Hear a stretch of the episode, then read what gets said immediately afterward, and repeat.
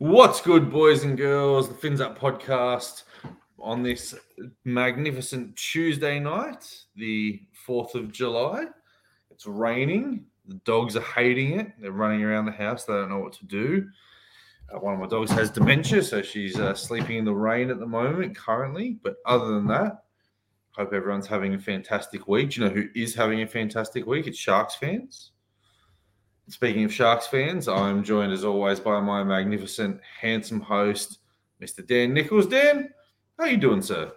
Mate, I'm doing very well, thank you, Terry. Brilliant intro as always. We just got off, I know it sounds bad, recording Rugby League Outlaws live due to a malfunction last night, but I got to spend more time with you, Terry, so that's always a big plus. But if you haven't seen it, please make sure you jump on. But we're going to put all that rugby league nonsense aside and talk what matters, and what matters is the Sharks. Yeah, now, last Thursday night, the Sharks took on little brother, baby brother. Is it even fair anymore to... distant cousin. ...part of the family. 52 points to 16 at Shark Park. Then, going into the game, as we're walking down from Wooloowra Golf Club after a tremendous meal... Mm-hmm. If you had said to me the Sharks are going to win 52 points to 16 tonight, I would have taken it. Absolutely. Would have been happy. Would have been over the moon. Mm-hmm. I left that game after a 50-point win going, geez, that was a bit shit. Yeah, look, as you said on the night, it was a boring 50-point game. Now, I'm not sure I agree with that, but what I do want to say is the try stopped meaning as much. Like against the other week against the Bulldogs, towards the back end of the half, we weren't even celebrating because it's like, this is too easy. Then the second half, obviously, we changed it up and Tommy Hazelton scored and he went through the roof. See, I can definitely get that. In terms of the performance, though, yeah, okay, outside the last 20 minutes was pretty much perfect. The first 20 minutes was pretty diabolical. So I'm happy with the result, happy with the performance, and also happy that we can look at it and say, all right, there's a few things we can work on here. Because as you famously said in the past, if you win these games, like what Newcastle ran out 1 million points to nil winners. The Cowboys won 70-something nil. What do they work on? Like there's nothing. Whereas we can go, all right, well, we missed some shocking tackles, conceded 3 piss-weak tries against a team that can't score points. It probably should have put 60 plus on it. But yeah, again, a 50-point win, Terry, and we're nitpicking. That shows where we're at because most teams would kill for that kind of performance. Yeah, and I think that's what it's not the 50 points. You know, scoring 50 points against the Dragons is fantastic. First time we've ever done it. First time we've ever done it. Yeah, that surprised me. It's not the 16 points, right? I don't care about the number. It's how we conceded them, right? Like if if you got done by a bad bounce of the ball, right? You know, if they put a chip kick in and it bounced over Will Kennedy's head and they score a try, you live with that, right? First set of the game, we make a mistake. They go down our right edge 3 times, and on that tackle, Jacob Little is looking at Mikaele Ravalawa. He points at Mikaele Ravalawa, lets him know he's getting the ball. Ronaldo doesn't look at Ravalawa once. He's looking infield. Ball gets passed to Ravalawa, he scores. Okay, terrible. Now, and that comes off the back. Sorry, Terry. Do you think that was a plan from Little to go, oh, yeah, we're definitely going right, and Ronaldo said, well, they're definitely going left? I don't know. I'm going to say this because I've watched it several times now, and I've watched the replay of the replay. You know, so like you're watching the game, obviously it's on replay, and then I just sit there and I just focus on Ronaldo's eyes. Not once does he look at Little, and not once does he look at Ravalawa. He's 100% convinced that ball's going left. When he goes right, he's shocked as shit. Yeah, not good. The second try, look, it's how it happens, right? We get the ball, 6 again. Nicho Hynes goes short side, kicks the ball out. Dale Finucane gives a penalty away. They score a try. Now, it's a brilliant ball by Ben Hunt. It is a brilliant ball. It's a dreadful read by Jesse Ramien. Leaves Sione Katoa defending 2-on-1. Will Kennedy gets across, hits Tortormoga, who's much bigger than him, but holds him up. basically to say to one of his teammates, get over here and throw this guy into touch. Mm-hmm. Nikora runs over, hits him, doesn't move, and Moga scores. Yeah, it was very weak. That first try especially annoyed because you expect better from Ronaldo. And you could see it coming. Little made he didn't even look left. No, he said it's going to you. So, yeah, that was a bit frustrating. Yeah, look, I blame Ramien for the second try. It's probably a little bit unfair. He did run out. Completely misread it. Looked like an absolute flip. But they still should have put him into row 3 or 4. So, just not good. But we said that the Dragons will come out in their first 20 minutes, they'd be breathing fire, and if they led 10-0, then we could probably be a little bit worried. There was no need to worry because every time we got down there, then we scored. So, yeah, and that was the thing, and we said it in the post-game podcast, is that this was a different game from Cronulla, who didn't try to score off every play, but they knew that they could score every time they got down there. And that's what we did. We fired back straight away with that beautiful ball from Nicho Hynes. We fire back straight away, almost instantly, and put Nikora over. And you and I were laughing because the referee was behind Nicho, and he puts his hands up in the air. They show one more replay, and we were like, yeah, he's just rubbing that into the Dragons. He was just Show it again, boys. Read. Terrible defensive read. And he was just letting them know, this is why you didn't challenge it. Poor read. Yep. The try, Moylan to Ramien now. I've seen people online debate whether that was a good kick by Moylan or not. We were live. We were right in line with it. Ramien pointed for it. Moylan kicked it. It landed exactly where it needed to. You can call it a shank. You can call it an awkward kick. You can call it whatever it want, but it resulted in a try. Tommy Hazelton scores. Stadium goes nuts. 24-10 at halftime. I looked at you and I said, we're 22 points away from you getting a slap. Didn't think we were going to do it. Did it. But in the second half, we've got all the territory, all the field position, all the momentum, put up a kick. They don't even try and catch it. And it wasn't even a good kick. No, it was a shot. Lucky bounce to Ben Hunt. Will Kennedy doesn't make the tackle. Pass the ball to Tyrell Sloan. Gets out of Jack Williams. He's held by T. Wilton. Fair enough, think tackle. Next minute, he's running length of the field. Ain't no one going to catch him. No, well, look, shout out to the boys that did try because Blake Brailey was never getting near him, but he chased. Matt Moylan was never getting near us, let alone him, and he chased, and then Nicho kept them out wide. Yeah, look, the 3 tries we conceded were probably the horrible, they were horrible. They weren't those crappy barge overs that I hate conceding so much. So the Ravalawa one was a barge over. Well, yeah, true, but I meant more up the middle. But, the state of those tries was frustrating. It does prove we've got plenty to work on. We're not the finished product yet, but I don't want to gloss over the good stuff. I think, Cronulla were always going to be too good. Let's be honest. I can't say this anymore. They wouldn't lose to the Jets because their reserve grade team flogged us. But it was a fun evening with yourself and producer Dids, and I enjoyed the football. I thought that the crowd was nice and loud for Big Bold Tom and the rest of the boys. I thought Wade Graham had his best game of the season. I thought Brailey was very, very good, and it's good to see Kennedy back win the Man of the Match awards with Channel 9.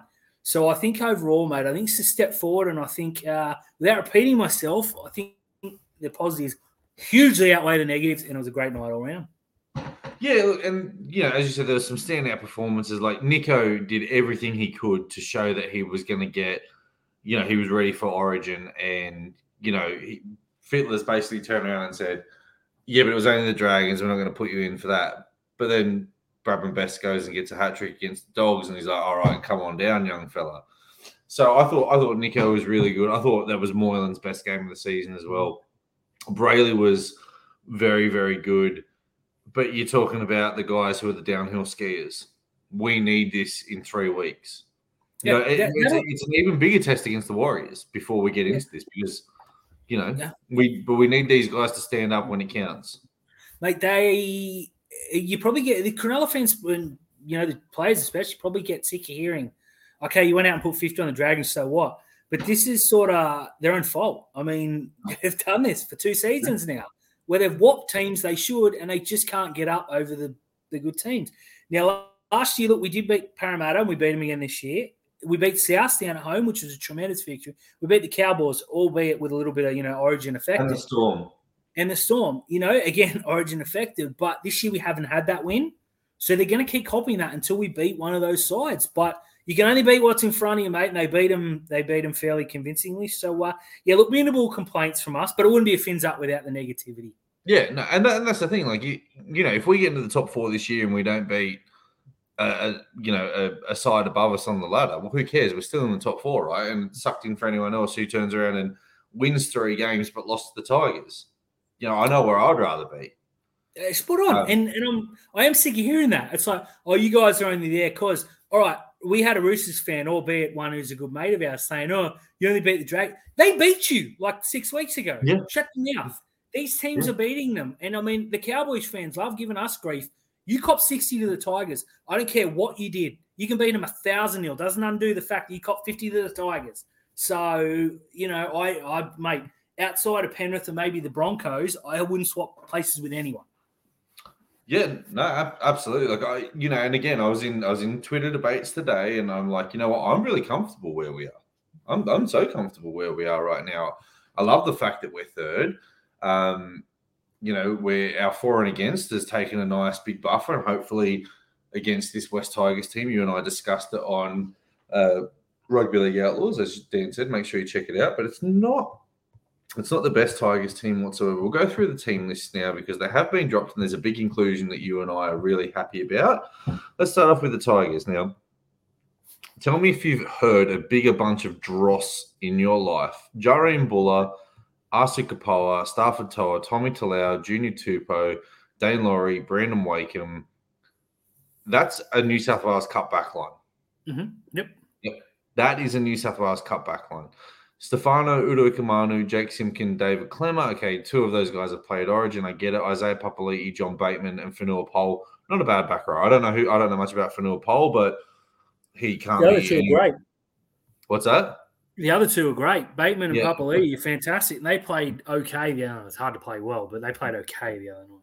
Now the bench: Talon Da Silva, Sean Bloor, Alex Seyfarth, and Stacey James. I couldn't pick any of them out of a lineup. Like if you put eight people in front of me and four of them were those players, I'd have to guess on who they are. I've never heard of them.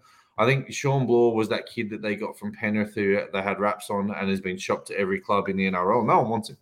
Mm-hmm. That Tiger stink on him. So that is just beyond dreadful. Now let's go to the Cronulla Southern Sharks. Will Kennedy, Sione Katoa, Jesse Ramien, Siosifa Talakai, Ronaldo Mulitalo, Nat Moylan and Nicho Hynes. I will say this. We have been very blessed in the last season and a half that's pretty much our backline every week.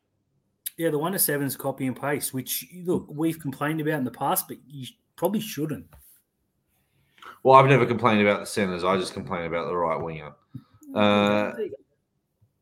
Forward pack, Oregon Kaufusi, Blake Brailey, Toby Rudolf. I don't think he starts. Briton Nikora, Teague Wilton, Cam McInnes. I'm happy to see Cam at lock. Lots of questions about Cam McInnes coming for you later. Mm-hmm.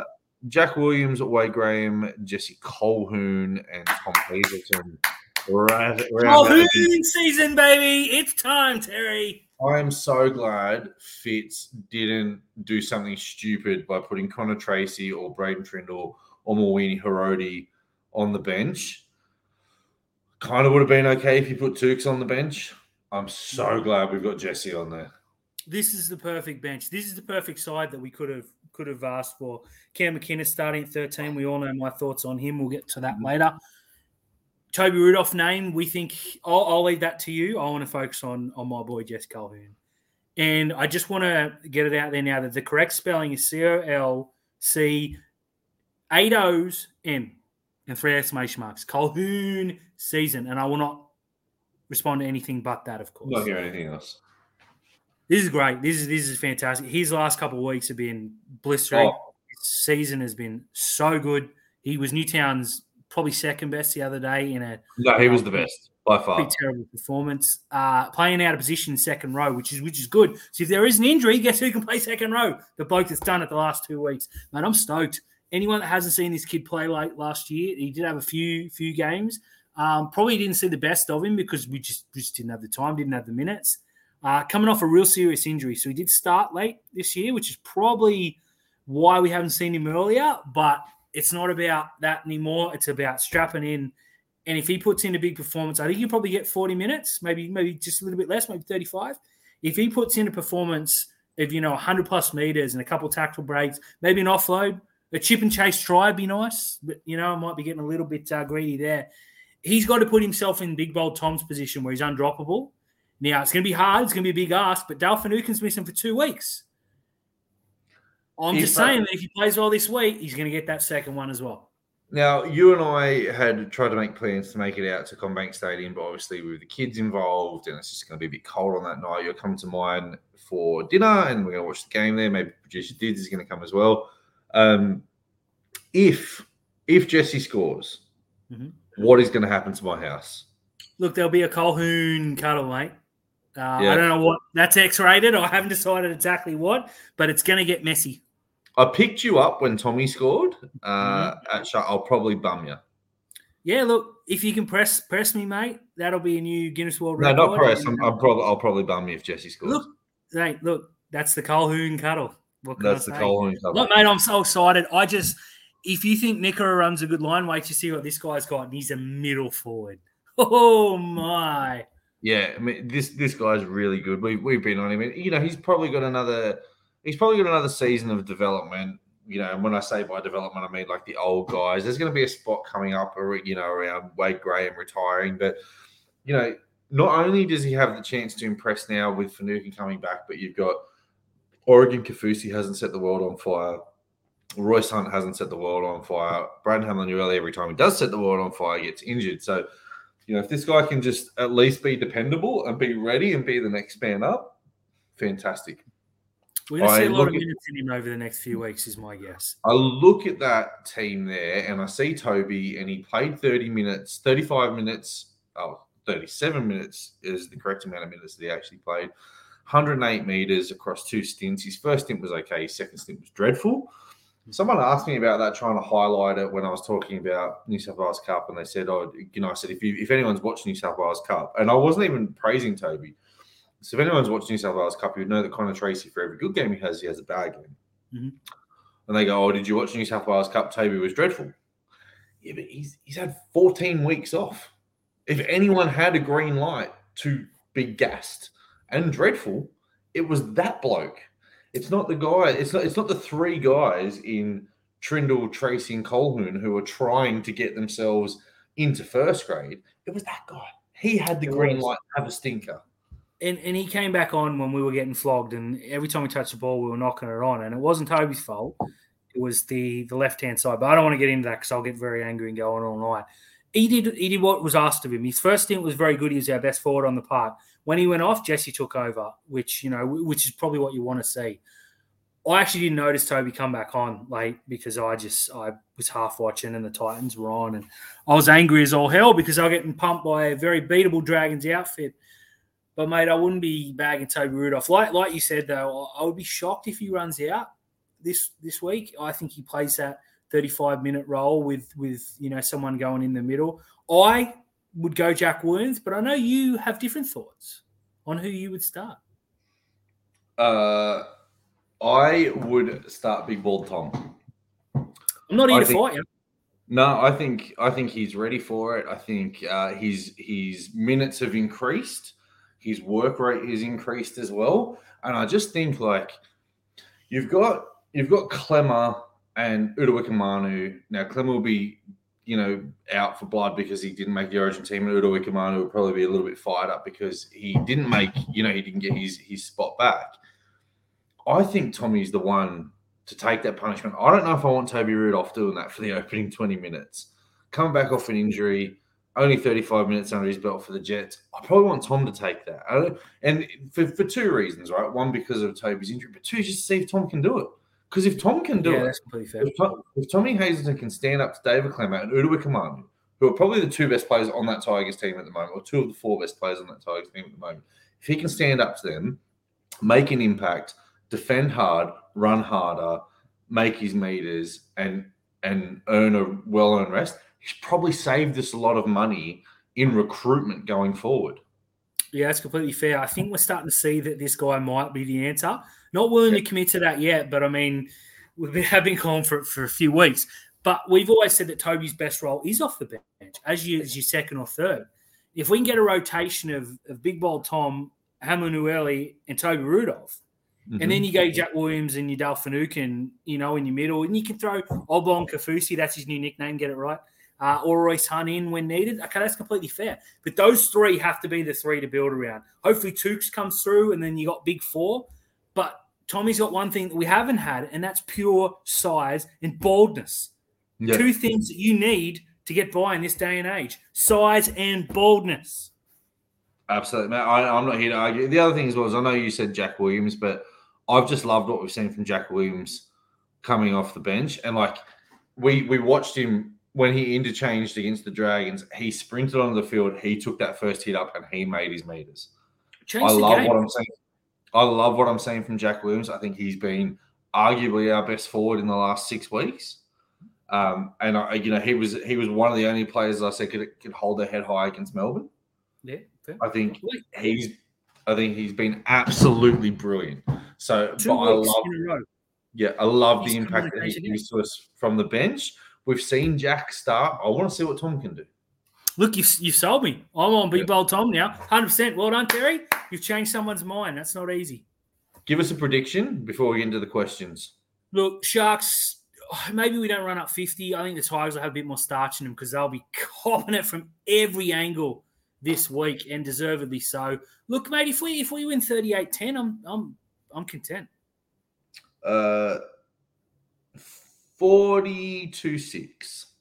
Perfect. Colquhoun with a try. Jesse, yeah, he's gonna go over. Big Bald Tom's gonna make it three in a row. Oh, three in a row. I'm looking forward to the Colquhoun cuddle, mate. Yum yum yum. All right, so we got some questions.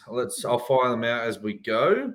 Do you believe, this is from Blue Eyes 84 on Sharks Forever, do you believe that Briton Nikora is the best second row in the competition at the moment? If not, who do you believe is? I think there's some really, really good second rows. Now, I'm only on edge players. I didn't put a lock in here at the moment. I compared him to Hudson Young. His stats come a lot better than Hudson Young.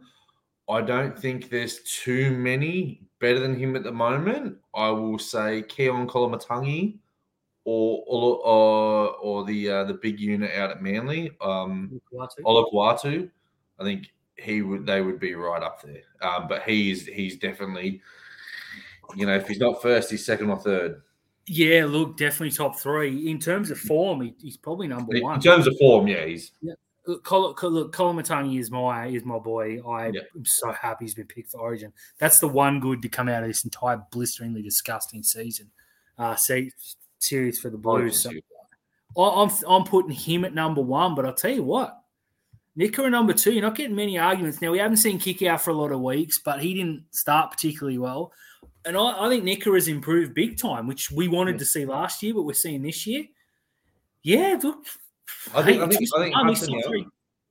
Hudson Young, Ryan Madison hasn't played enough games to get into that conversation at the moment. Nikora is definitely up there. Right. So a question from Mr. Sharky, our good friend Evan. So after a horrific loss at the weekend, does that put a mark on players such as Trindle, Colquhoun and Tracy? Not Colquhoun. He was absolutely outstanding. Trindle and Tracy, though, definitely. As an example, because Trindle obviously didn't have a good game, does that prove that he shouldn't take Moylan's spot? Same question could possibly be said about the others who potentially replace. I'm interested especially about Trickies. There seems to be a divide between fans online versus him and Moylan. I will say this, that game did Trindle like nothing in his favour. He was really bad. Yeah, he was particularly, let's call space, fucking terrible. And that hurts as someone who's been calling for Trindle for plenty of weeks now. Mm-hmm. Look, it is a black mark because it's a game we should have won and a game we probably should have won easy. Now, okay, there are those performances we've seen. I mean, Penrith had a shocker a couple of weeks ago. Teams lose, and there are days where they can't go wrong. If that happens again this weekend, yeah, double down. Yeah. I was losing my mind on Saturday afternoon as I was watching. I was tweeting out, and I messaged Terry. I'm like, I'm taking back everything good I say about all these players. They were that bad. It wouldn't shock me to come out and hear that they all had gastro and COVID because they weren't there. Connor Tracy, yeah, look, he was terrible. His decision-making was really bad this week. I don't know why he kept playing at balls he didn't have to. and then he let ball. Oh, it was just a real bad game. But yes is the short answer, because if you're trying to push for these positions, you've got to be playing well every week. I know that's unfair. You can't have a good day at work, and we've all had bad days at work. But you can't do it on a live stream against a team that you should belt by 40. So, yeah, absolutely it does. Yeah, look, and I think with Tracy as well, like you've seen now that his numbers are marked, because Talakai had a patch of form that wasn't good. Ramien's had a patch of form that wasn't good. The only way he's got to the team with injuries now, he is the next cab off the rank, and we settled on Outlaws. He's probably the next cab off the rank for fullback, wing, and centre. There's just not an injury at the moment. Those guys are really solid. So, yeah, brilliant question there. If Stephen Price is leaving, who should we look at for assistant coaches in 2024? I'm all for Justin Holbrook. Get him down here. I would sign Holbrook tomorrow, either way. And it looks like Price will leave, which is a shame. But, I mean, he won a premiership with Flanagan. And he's come back and done well for us, so let him go. I think we need some fresh blood on the coaching. Yeah. And I think, look, I thought Holbrook was probably hard done by at the Titans. So, I'd be saying, "Oi, how's your defensive structures? Come teach us how to tackle again, please." Are we a better side with Finucane or McInnes starting at 13? Look, last year we were definitely a better side with Finucane starting. This year we're a better side with McInnes starting. I don't really think it matters. They're much of a muchness. When McInnes comes on, Finucane usually pushes into the front row. I don't think we can start like that. I love what Cam gives us off the bench. I think him and Jack Williams are the best 1-2 punch. I will say this, if Cam McInnes doesn't get the 14th man award or whatever it is that they give at the end of the Daly M award, the bench player of the year, if he doesn't get it, he's been fucking robbed. Yeah, completely fair. Look, I am very much in the McInnes bandwagon, and I think Dale should be coming off the bench. I like to see Cam play 50 minutes to Dale's 30, but as you said, there's pretty much of a muchness. And to Dale's credit, last 2 weeks, he's been really good. Again, against shit teams, but you can only do what you can do, and you beat up to okay middle forward packs. Mm-hmm. Not great, so there's not much to take in that. But, yeah, look, gun to my head, Cam for mine. Yeah. What does our cap look like? Dale's deal back-ended or front-loader? It's back-ended. It's front-loaded, sorry. So at the end of his contract, his final year, he's apparently only making $325K. Next year's higher, though. Yeah. Next year's higher, so it goes bang, bang, bang, then back. Yeah, in terms of what our cap looks like, we've got 2 spots and 3 players off contract. So Mawini Hiroti is off contract, Jaden Barrell is off contract, and Wade Graham is off contract. So assuming that Wade's on 200 and the other 2 are on minimum wage, we've got about $500,000 to spare with a little bit left in the bank. I would say we have maybe $600,000 to spend across 2 players. But you know, I dare say that Ero may be released from his contract. Connor Tracy may have a look around. Braden Trindle as well may have a look. And I'd probably tap those 3 players on the shoulder and throw all the money at Tino. Yeah, in a perfect world, absolutely. Look, there will be no big signing unless there's a big move, unless someone goes, "Hey, we want a player on some fair coin." Yeah, look, we've re-signed all these players and they've all got upgrades because they're all reaching their potential and their highest money earning capacity. Look, Dale's goes up again next year. I think Nicho's goes up almost double. So you got to factor all that in.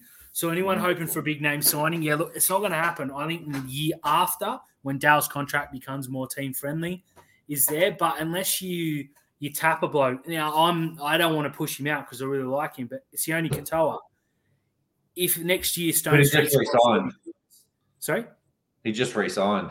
Well, that's the thing, though. But if he drops back to Newtown when Stone Street goes up, Stone Street's on and bare minimum. You can probably move Katoa on if someone wants him. I'm playing, championship manager here.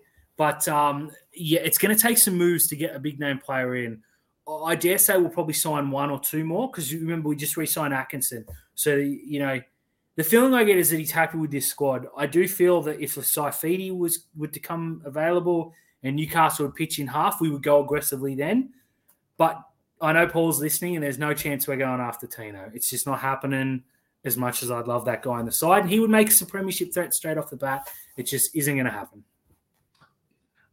What's the outlook for Toby? This question was from Pops Phil Flapp before the – I just asked everyone for their questions this morning. So what's the outlook for Toby? He has been named as a starter this week. Who in Reggie's beside Jesse Colquhoun can we rely on to backfill our forward shortage? The only answer is Tukes. All the others Newtown contracted. You know, Ueli, Tessapali, Lee. I think Uele's on a he's on a train and trial deal with us though, so at any time we could probably just like quickly sneak him in for the rest of the year. But yeah, no, it's Tessapali. I'd love to sign him for the remainder of the year. I don't think I'd burn one of the two remaining spots on him though. Tukes and Colquhoun are the two, and then because their back row has been Newtown contracted all season, so yeah, we've got to hope there's no more injuries. Now, Paul has asked, rumours afloat of Pricey moving on in 24 to join Flano's Dragon staff. Who would be your three ideal candidates to come on board an assistant role?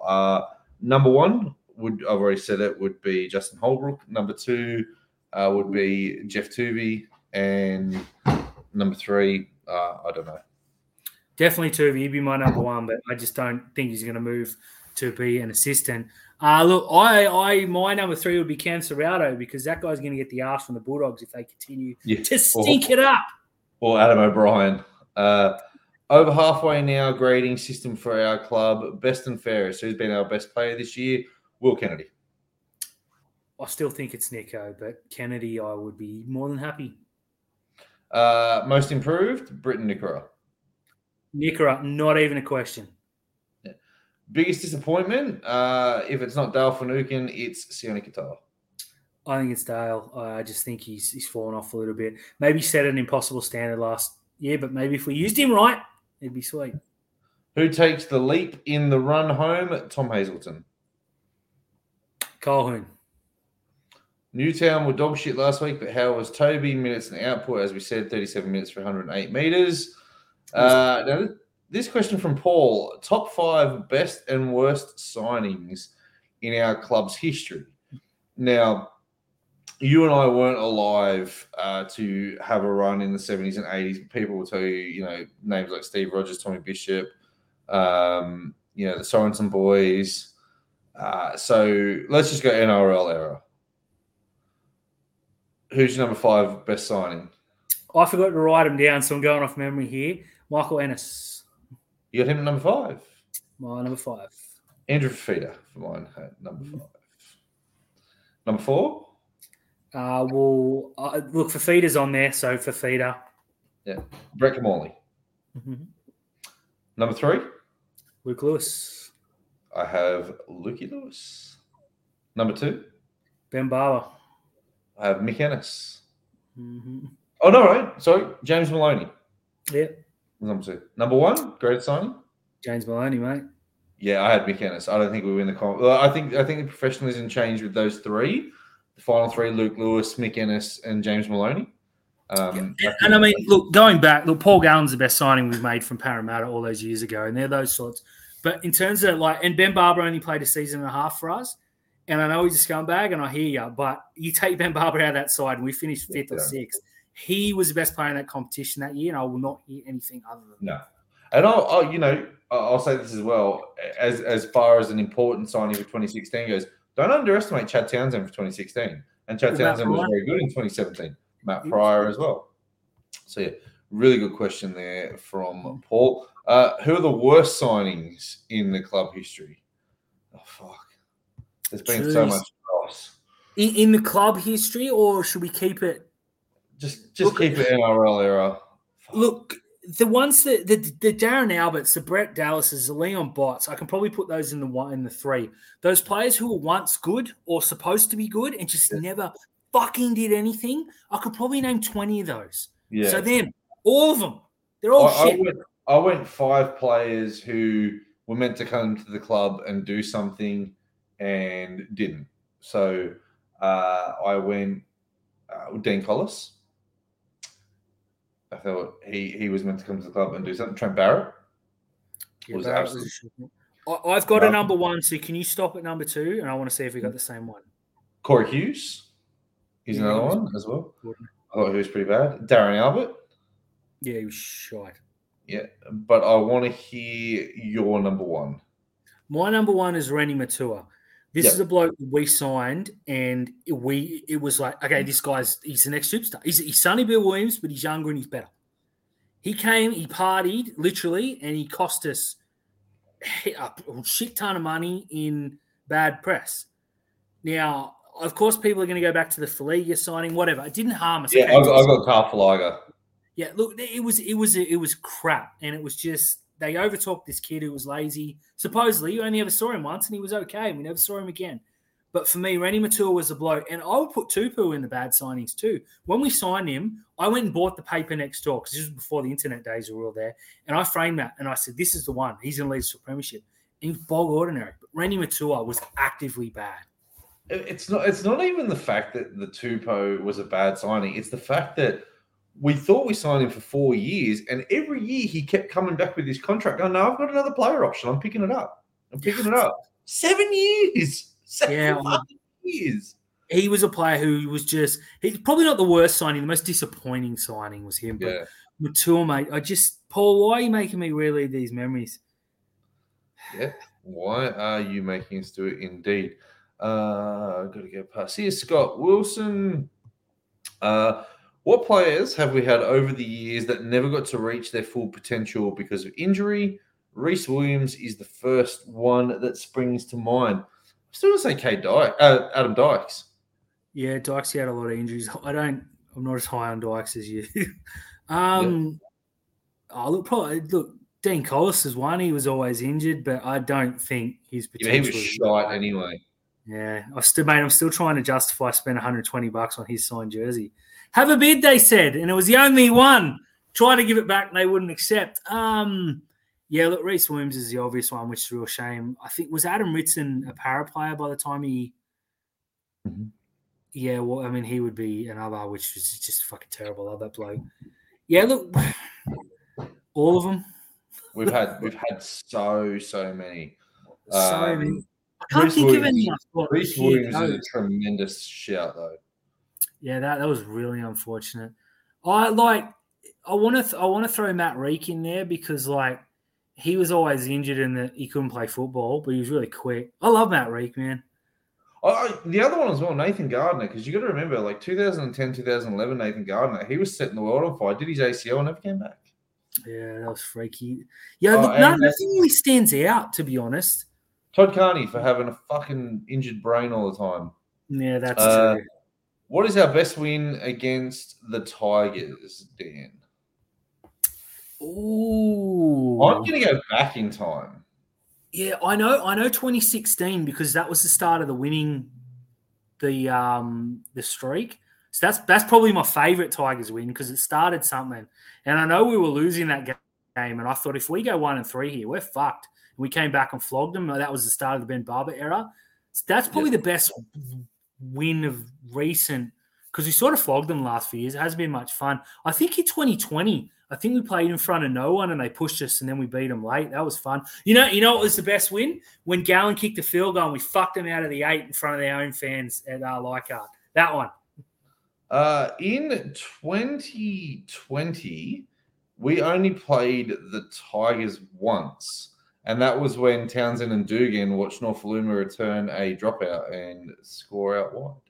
It wasn't that one then. No, for me, it's the Leichhardt. The Paul Gallen field goal. That's the best win of all time, let alone. I have another game at Leichhardt, which I found to be absolutely fantastic. But I'll take you back on a journey. 2008. Ooh. Round 25 against the West Tigers. We were, up there. We needed this win to solidify our spot in the top 3. Hadn't beaten the Tigers for a very, very long time. This is when they had the wood over us, right? Mm-hmm. It didn't matter what happened. Even in the beginning of the season, we played them at a packed Shark Park. We were up 16-14, and with 2 minutes to go, Chris Lawrence just found a gap that didn't exist and scored, and they won the game. So it just felt like that we could never, ever beat the Tigers, right? And they were smacking us for years. They beat us up. We headed out to Leichhardt and absolutely obliterated them 32-6 in what was an absolutely fantastic game. Fond memory of mine. It was one of the last Sharks games I saw for a while because I moved to England after the grand final that year. So that's good. That's my favourite. There was one a couple of years ago too. It was the first time I ever went to Leichhardt. I remember because it was about 1 degree and we were on the CWC bus, did the pub crawl through Leichhardt before. Just a great afternoon. We beat them, and I think they were playing okay at the time and not favoured, but we're sort of like, oh, they might push us here. And we beat them, and it was just a night where I wasn't particularly feeling well, probably a few too many beers on the pub crawl. And I was really quiet, which is unlike me, as you can attest, Terry. And after the game, I was chatting to a Tigers mate and having a bit of a laugh and I felt a searing pain in my back. I thought, oh, that's different. Turned around, some bloke had thrown a full beer at me. So I picked it up, said, don't waste beer, chugged it and thrown it back at him. That was a good moment too. Then Scott hits us with another question. What is the worst loss to the Tigers? There's been a few where we've been down there and like the one you mentioned, and Benji's just carved us up. I think the game that formed the CWSC, where we went down there and there were more Tigers fans and Sharks fans, because we were sitting there and we were surrounded. And we were sitting in the Sharks Bay and there were Tigers everywhere. You know, I know we weren't particularly good at the time, but that was like the lowest of lows for our club.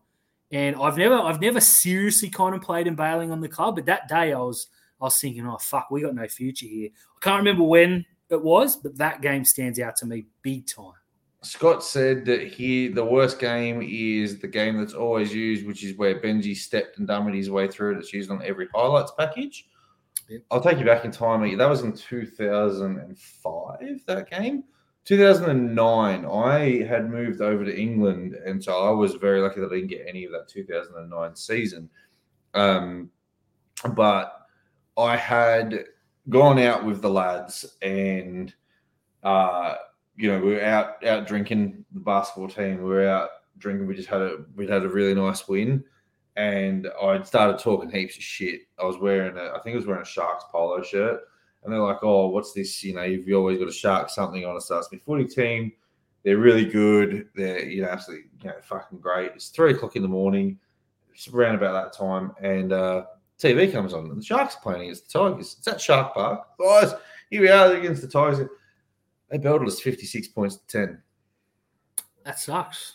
Yep, that does. And so that, for mine, is the worst loss ever because I not only had to sit there and listen to Pom's trash talk to me, but the Sharks got absolute hiding as well. So that's a game that I'll never forget. So thank you for the question, Scott, you bastard. Yeah, it's a good one. Yeah, and we've got a few more rolled in. Josh Bolling has asked, how many tries does Ronaldo finish with this season? I'm going to tip him to break Val Holmes' record. What's he on at the moment? About 14? He's on 15 at the moment. 15? Yeah, look, he could get 20. 8 games to go. 9 games to go. 8 games, something like that. What's Val's record, 23? I am just about to find that out right now, but I'm going to tip him to beat it. So I'll figure out what it is. Yeah. Let's figure out what it is. Oh, hang on a second. I should know this. Yeah, I feel it's 25. It was Peachy. It was Peachy for a long time on 19. Yeah. So Valentine Holmes that year, 26 appearances, 22 tries. So Ronnie's going to get 23. And that'll get him up close to the leading try scorer of the competition. Yeah, I was going to say 22, but I think he's going to put some space between him and Katoa. Yeah, look, 23, new record. He's already put some space between Katoa because Katoa was only on like 8 or 9. Gotcha. They were neck and neck. Yeah. We don't attack right anymore, to be fair. Yeah, fair enough. Yeah. Considering we've got like a ball player in the centres, we don't do any of that. Do we know what the final capacity of the stadium will be once all the construction is complete and the Leagues Club is at full capacity? It's probably going to be around about 20,000 again. Yeah, I'm pretty sure. It was just under what it was going to be, and it was 22. So, yeah, I'd say 20 on the dot because that hill loses just a little bit. But who knows when that'll be just between us. Yeah, just quietly. And then Pat Mosley has asked some questions. Hey, buddy. There's only one question. What's going on with our defence? Why do we have our head in the sand? We beat up on a good team and ignore the 50-point loss to the Storm. We all know in our heart of hearts that if we were to play a final tomorrow against a good team, we'd lose. What are we doing about it? We can't keep doing the same thing. Now, you're absolutely right. You can't keep doing the same thing. And you and I are, two of the most frustrated people that he keeps picking the same squad every week. But you're seeing the slight, subtle changes now. I think Fitz has done the right thing this week by not putting Connor Tracy or Trindle into the team, whereas, you know, that's his safety blanket. Connor Tracy's been my 18th man. Braden Trindle can come in and play off the bench. We're undersized this week. Jesse Colwyn coming in.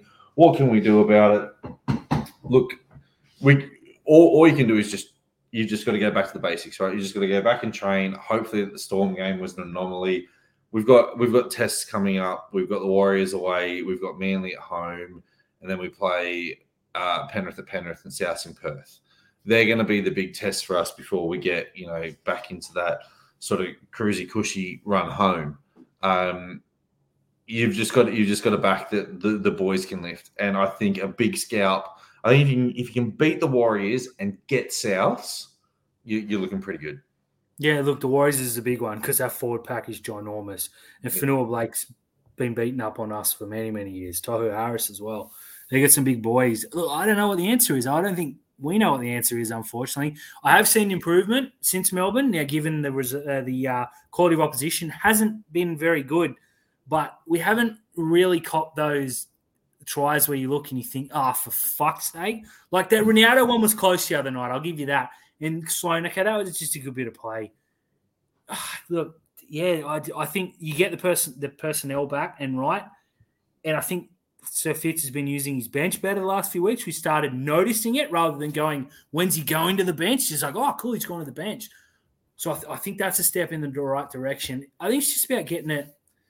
Look, if we score 50 points every week, it's not going to matter. So maybe that's the plan. But come final football, I don't really like that. I don't know, to be honest. But I hope Sir Fitz has been working on it because we've seen New South Wales drop off since he left. We've seen the Roosters drop off since he left. So let's hope that we get the big improvement the other way. Yeah, I think, you know, as you said, we definitely need some freshening up now. Steve Price, Josh Hannay, if one of them's got to go, I'm probably saying it's Steve Price. Because Hannay did a serviceable job for us when he stepped in for the Shoes, but he's also, you know, Billy Slater was he was the first one he called, right? So I'm going to say, you know, if one of them's got to go, ship Pricey off, I think, you know, I'd really love to get Justin Holbrook in.